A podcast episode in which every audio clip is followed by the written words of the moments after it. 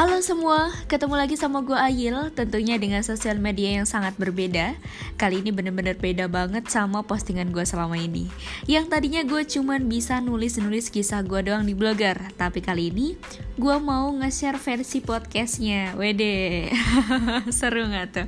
Sebelum kalian mendengarkan cerita gue Gue saranin siapkan headset terlebih dahulu. Jangan lupa posisi sambil rebahan Biar lebih mantap. Oke, okay? let's go.